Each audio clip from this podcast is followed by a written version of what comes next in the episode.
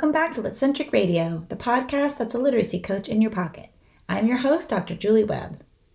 Well, last week we had our first ever book giveaway here at Litcentric Radio, and we gave away a chair for my mother, which of course was featured in our last episode. And uh, I gave away a brand new copy of the book and the Litcentric Radio lesson that matches. And our big winner was Amy from Texas. So, congratulations to Amy. I've already been in touch with her, and she knows her copy of A Chair for My Mother is already in the mail, and she's already been given uh, the lesson that matches. So, congratulations again, and thank you to all of you who entered. Remember, it was um, easy entries to do on Instagram or Facebook. The directions were on the post, and hopefully, we'll get to do one again very soon. Now, in order for me to do more giveaways like this in the future, um, I'm really going to need you to help spread a little love around for Litcentric Radio. So the other day, a teacher did something really simple. She shared one of my posts and commented that she loved the podcast. I didn't even realize how much I needed that little gesture, actually. You know, not only is it extremely helpful to the show, but those kind words really meant a lot. So I would really love to hear from you. I, I love hearing from all of you on social media, and I could really use your help to spread the word about the show. So I'm asking you to make sure you follow Litcentric on social media, whatever platform you like to use.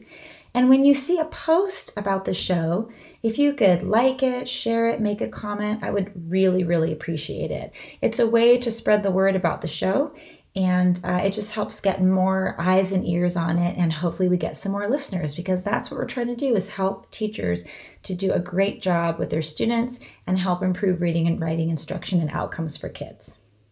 Now, speaking of great reading and writing instruction, I've got a great book to match that instruction today. And in today's episode, we're going to take a look at the genre of invitations. It may not be a genre that you think about much, but it actually really is a fun one for kids to explore. And we're going to do that with the text Going Up by Sherry J. Lee. Now, Going Up is a really straightforward story that seems kind of predictable and obvious, but there are plenty of little clues and surprises hidden throughout. And there's a nice surprise ending that I think kids will like. I like to use it to introduce the genre of invitations. Now, in a moment, we'll talk about um, how the book lends itself well to invitations, but I want to talk a little more generally about some of the key things you need to know uh, when students are learning about a new genre. Now, we all are pretty familiar with introducing a genre and talking about its format or structure or the components of it. Like if we're talking about a story, you might say, oh, there's a title, and then there's characters, and um, you know, in the beginning, and then there's the setting, and you know, all those different pieces. And we talk about those things, and kids do need to know about those things. But it's actually the immersion in a genre that truly makes a difference for kids' understanding of that genre and their ability to write in that genre. Now, immersing students in the genre really means that providing a lot of modeling um, from the teacher, lots of mentor texts so that students get a sense of what um, you know what that writing looks like when it's complete, and lots of thinking and talking about um, the genre so kids get really familiar with it and they actually start using the genre themselves. So it goes way beyond just the components or structure or parts of the genre or labeling those. We really have to get kids to be thinking and experiencing and talking about the genre to really get them to use it effectively. And actually, in this immersion approach, we go way beyond structure. We dive into purpose and audience and language and using the genre for real purposes. I'm really passionate about genre study. I actually did my master's thesis on genre study for the primary grades because I knew it was an area that was really neglected um, at the time, particularly in our standards. Now that we have Common Core standards, that shift has happened, and we're at least talking about it more and have some expectations around it for the kids in the younger grades.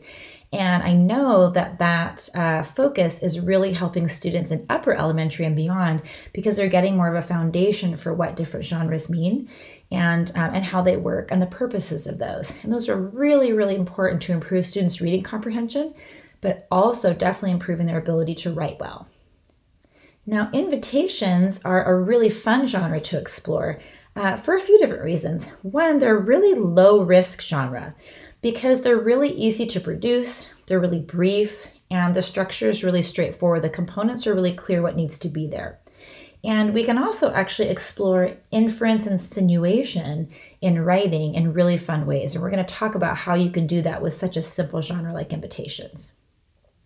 So let's take a look at today's text Going Up. Now, Sophie and her dad have been invited to a birthday party for someone named Olive.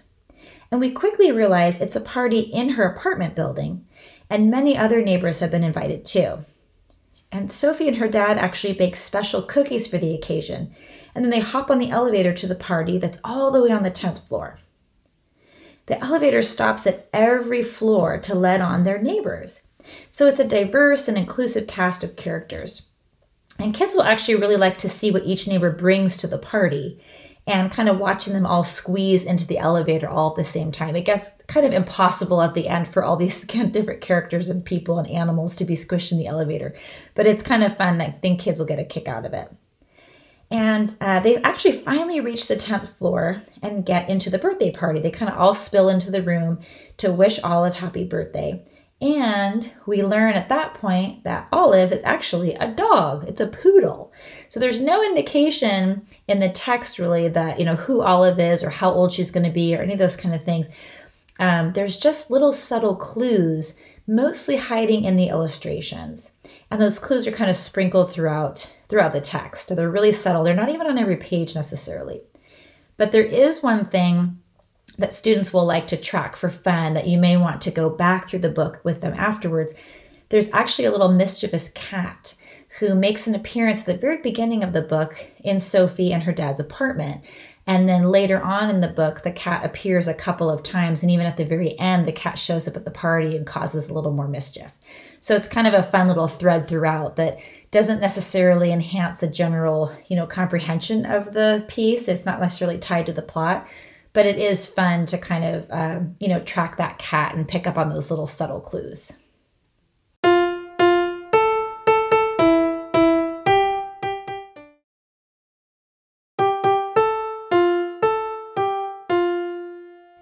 So, our focus in our text dependent questions for this text today are really about making inferences because we're going to tie that to uh, creating invitations where, as writers, we make certain insinuations that we want our readers to pick up on.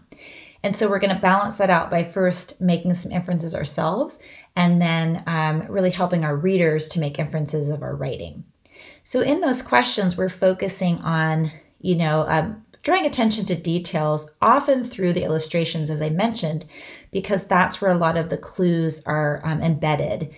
And uh, we learn about um, maybe the what's special about Sophie's cookies and what are some of the gifts the neighbors are bringing, because there's some clues in there that reveal uh, that Olive is a dog and not a person. Now, not every single uh, present or anything is going to do that, but that's kind of the nice, subtle nature of it. And it gives kids um, a sense that they can be subtle too. And early on in the book, it's actually, I think, on the second page, when we're learning about Sophie and her dad and baking cookies for the party, we actually get to see in one of the illustrations, it's a full page illustration of the invitation that Sophie and her dad have, have received for Olive's party. And so that's where we get our first um, example of the invitation genre in this book. Actually, it's the only example of this book. But we can use that as a springboard for um, um, immersing ourselves in a genre study about invitations. And uh, of course, we have to provide students with many more examples, and not just invitations to birthday parties, but invitations to lots of different kinds of events um, because they're really going to all have similar components, aren't they? They're going to have, you know, the who it's to and who it's from, you know, what the occasion's all about, where where and when it takes place, all those basic elements, right?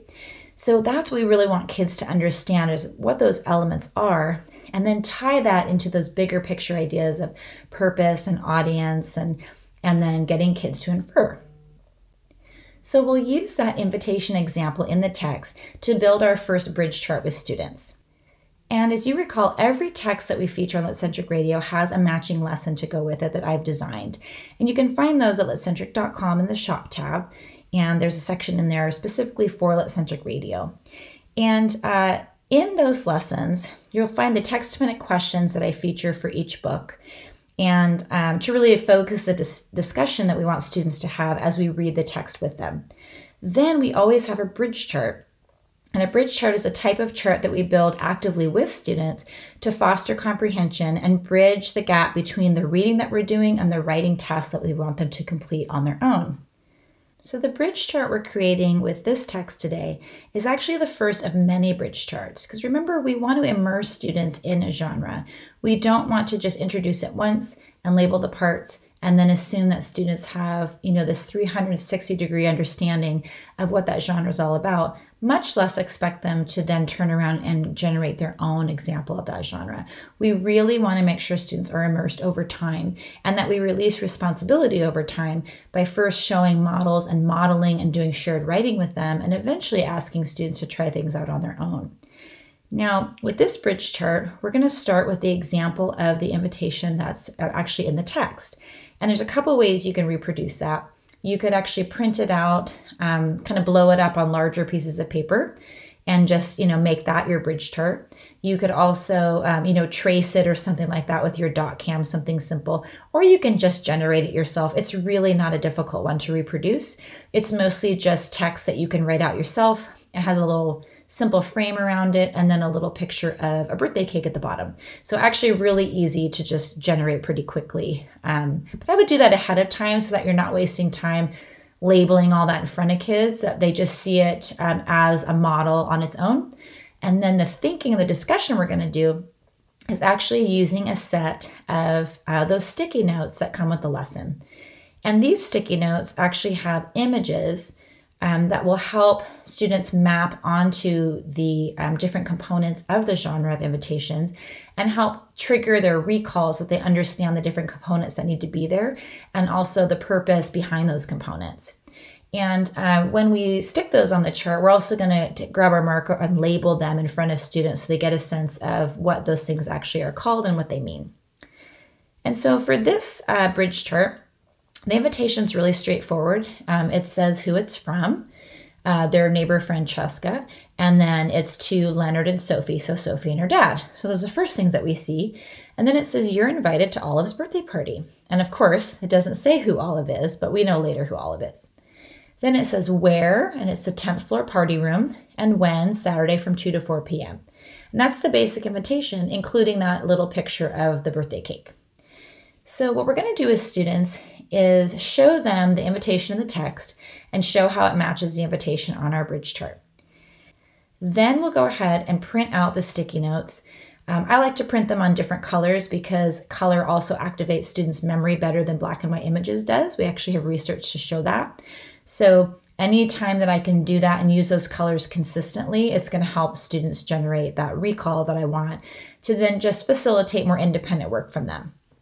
So, uh, we're going to print out these sticky notes, and I would actually print out several copies of them because, again, we're going to immerse students in this genre. So I'm going to do the same type of bridge chart activity with multiple examples of invitations and not just birthday party invitations, right? I'm going to do invitations to lots of different types of events. Maybe an example of an invitation to a professional conference, or an invitation to a wedding, or an invitation to a retirement party, right? There's all these different things that um, people invite people to. And the genre has a lot of consistency to it, as genres do, right? So that's what we want kids to understand is that we need to understand what to expect from that genre and then also how to produce it on our own. And that's when we really have a good understanding of how that genre works. So we're going to walk through this with kids and label these pieces with those uh, sticky notes. So one of the sticky notes has a couple people kind of dancing together on it, and that's our who sticky note. So I'm going to have students look through the invitation with me and determine where it says who's hosting the event and who's invited, because that should be somewhere in the invitation. Even if the invitation is just an email type of invitation, or if somebody texts somebody an invitation, there's still expectations that we know who this is for and who's hosting. So once we locate that, we're going to stick that on the chart and label it who's hosting, who's invited. The next sticky note is all about the purpose because every invitation, there's some type of event going on or you know there's some purpose behind why you're getting together. And that image looks like a target with an arrow you know, going towards the center because we're right on target with the purpose is really clear. So here we know the purpose is it's someone's birthday. So we're going to stick that sticky note next to that section of the invitation. Another sticky note has the image of a little house or a building on it, and that just signifies the location. And instead of using the word place, I'm actually going to use the word location because that's just going to up the vocabulary and academic language for my students. And it's a really easy thing to do. So make sure location's on there and we go ahead and stick that onto the section that says the location. In this case, the 10th floor party room. Now, this next section actually has two sticky notes that I often use side by side because this information is usually combined. One of them is the time that the event starts and sometimes ends. And the other one is the date. So we have to know actually which day to show up, right? So the time sticky note has a clock on it, and the date sticky note looks like a calendar. And those two, like I said, I usually put them side by side because they're often, um, that information is often included together on invitation. And here it says when. On the invitation says Saturday from 2 to 4 p.m. So that information all gets clumped together. So we list it that way on the sticky notes. And then the last one the sticky note looks like um, a picture of like a mountain or something. And um, this is where we are going to see if the invitation has any images or special designs on it that also um, indicate either the style of the event or the purpose of the event, something like that. So if you think about when you see a birthday birthday party invitation for like a five year old, and then side by side uh, you put next to an invitation to someone's wedding, the style and the images and even the text style on those invitations are not going to be the same, are they? So I want students to pick up on images and design because often those play into who's hosting or who's invited, the purpose behind it, sometimes even the location. In this case, um, because it's a birthday party, we've got a birthday cake on there. And so that image, again, ties into all those things and helps communicate to the reader what's going on with this invitation. So once we've actually stuck all those on there and labeled them, again, maybe the next day, we're going to look at some more examples of invitations. And you can do this a few different ways. Um, I might actually do, it depends on the age level of your students and how much they can handle, but I might actually do another quick um, bridge chart with them in a very similar fashion using a different example of an invitation. Um, I might use another birthday party invitation, or I might just jump to a totally different type of invitation.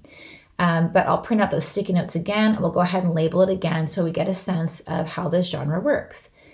From there, again, immersing kids in more invitations, um, I might actually pass out different types of invitations and have students label these, you know, with a partner and see if they're coming up with similar, um, you know, similar features and things and get an understanding of how this goes together. Once they have some of that, you can actually jump into writing because this is not a very difficult genre for kids to duplicate. There's not a lot of writing to do, right? So, again, it's low risk. A lot of your at risk students will jump on this chance. And the nice thing is, too, is that because it's an invitation, we are not even looking for complete sentences and we're not even looking for sophisticated punctuation either. A lot of times there's very little punctuation going on in an invitation. So some of those kind of you know burdens that writers have that they have to be responsible for that often kind of you know make writing not as fun for some kids we're really lifting that off their shoulders because the expectation is there's not a lot going on with that and they can just do some of the writing and thinking and language play that we want them to do. So, in the writing task, we're going to ask them about hosting a special event and ask them to design the invitation that goes along with it. And then we'll go ahead and take a look at, um, we'll analyze those together as a group and take a look at those examples that our students produce. And I'm going to get on my soapbox here for just a minute. Hopefully, you don't think I'm preaching to you all the time, but I do want to say that I think this is a good example of a pretty simple kind of you know springboard for writing a really simple way to jump off from um, you know something happening in a text and getting students to produce writing on their own. It doesn't mean that you know it doesn't take some planning and some you know release of responsibility to students because that immersion really does matter. And we know research says that is really the way to go. But i want to show you really a difference here between setting kids up to be successful with additional literacy knowledge and applying that literacy knowledge in really valuable ways. What I see a lot of, um, I know I've said this before, but I see a lot of folks, um, especially on like Instagram, is kind of one of the worst places to see this because it's so image heavy. I see it on Teachers Pay Teachers, I see it on people's blogs all the time. Um, instead of actually building up students' literacy knowledge by discussing the text and um, really having rich experiences that help them apply this new knowledge, often what people are doing is maybe they're reading the text, maybe they're having a discussion, and then they're asking kids to do an art project based on it. And the art project, I rarely ever see one that again lifts students' literacy knowledge and understanding and has them apply that literacy knowledge and understanding. When you're having kids take a worksheet and you know cut it apart and glue it together and make a funny animal or make a character or whatever or make a picture from the story like um, like don't let the pigeon drive the bus the pigeon's cute right i mean i understand wanting to do projects like that with kids what i don't understand is taking our literacy time away to watch kids cut and paste something if you want kids to do a cut and paste activity, make that an independent literacy center. You don't need to be there. you don't need to witness that process. That's something that students can learn to do independently very quickly. Um, maybe if you have a parent volunteer, put them on that task if you really want somebody there to watch the kids. But don't take your precious teaching time and your classroom time, and especially that precious face to face time that a lot of us haven't had this year. Don't take that time and turn it into a cut and paste project. That is not advancing your students' literacy knowledge, and it's really not a good use of your instructional time. So, those activities have a place. I just don't think they belong in your literacy block. So, stepping off my soapbox now. I hope that wasn't too painful for you. You feel free to disagree with me, uh, but I will die on that hill. All right. Well, I hope that you get some good ideas from uh, today's activity. Going Up is a really cute book. Um, I will say it is geared more towards the younger grades. Um, but it is one that an upper grade student could actually read easily on their own and explore as well, especially in a uh, maybe in a text set, so a collection of other texts that also talk about um, invitations. It could be kind of fun to use it that way. Now, don't forget, you got to spread a little love for Litcentric Radio this week.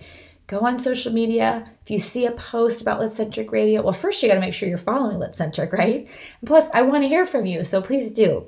Um, but make sure if you see a post specifically about Litcentric Radio, I post um, those, you know, every so often. They're really obvious. You'll say Litcentric Radio on it, and I'll have maybe the book that we feature, things like that.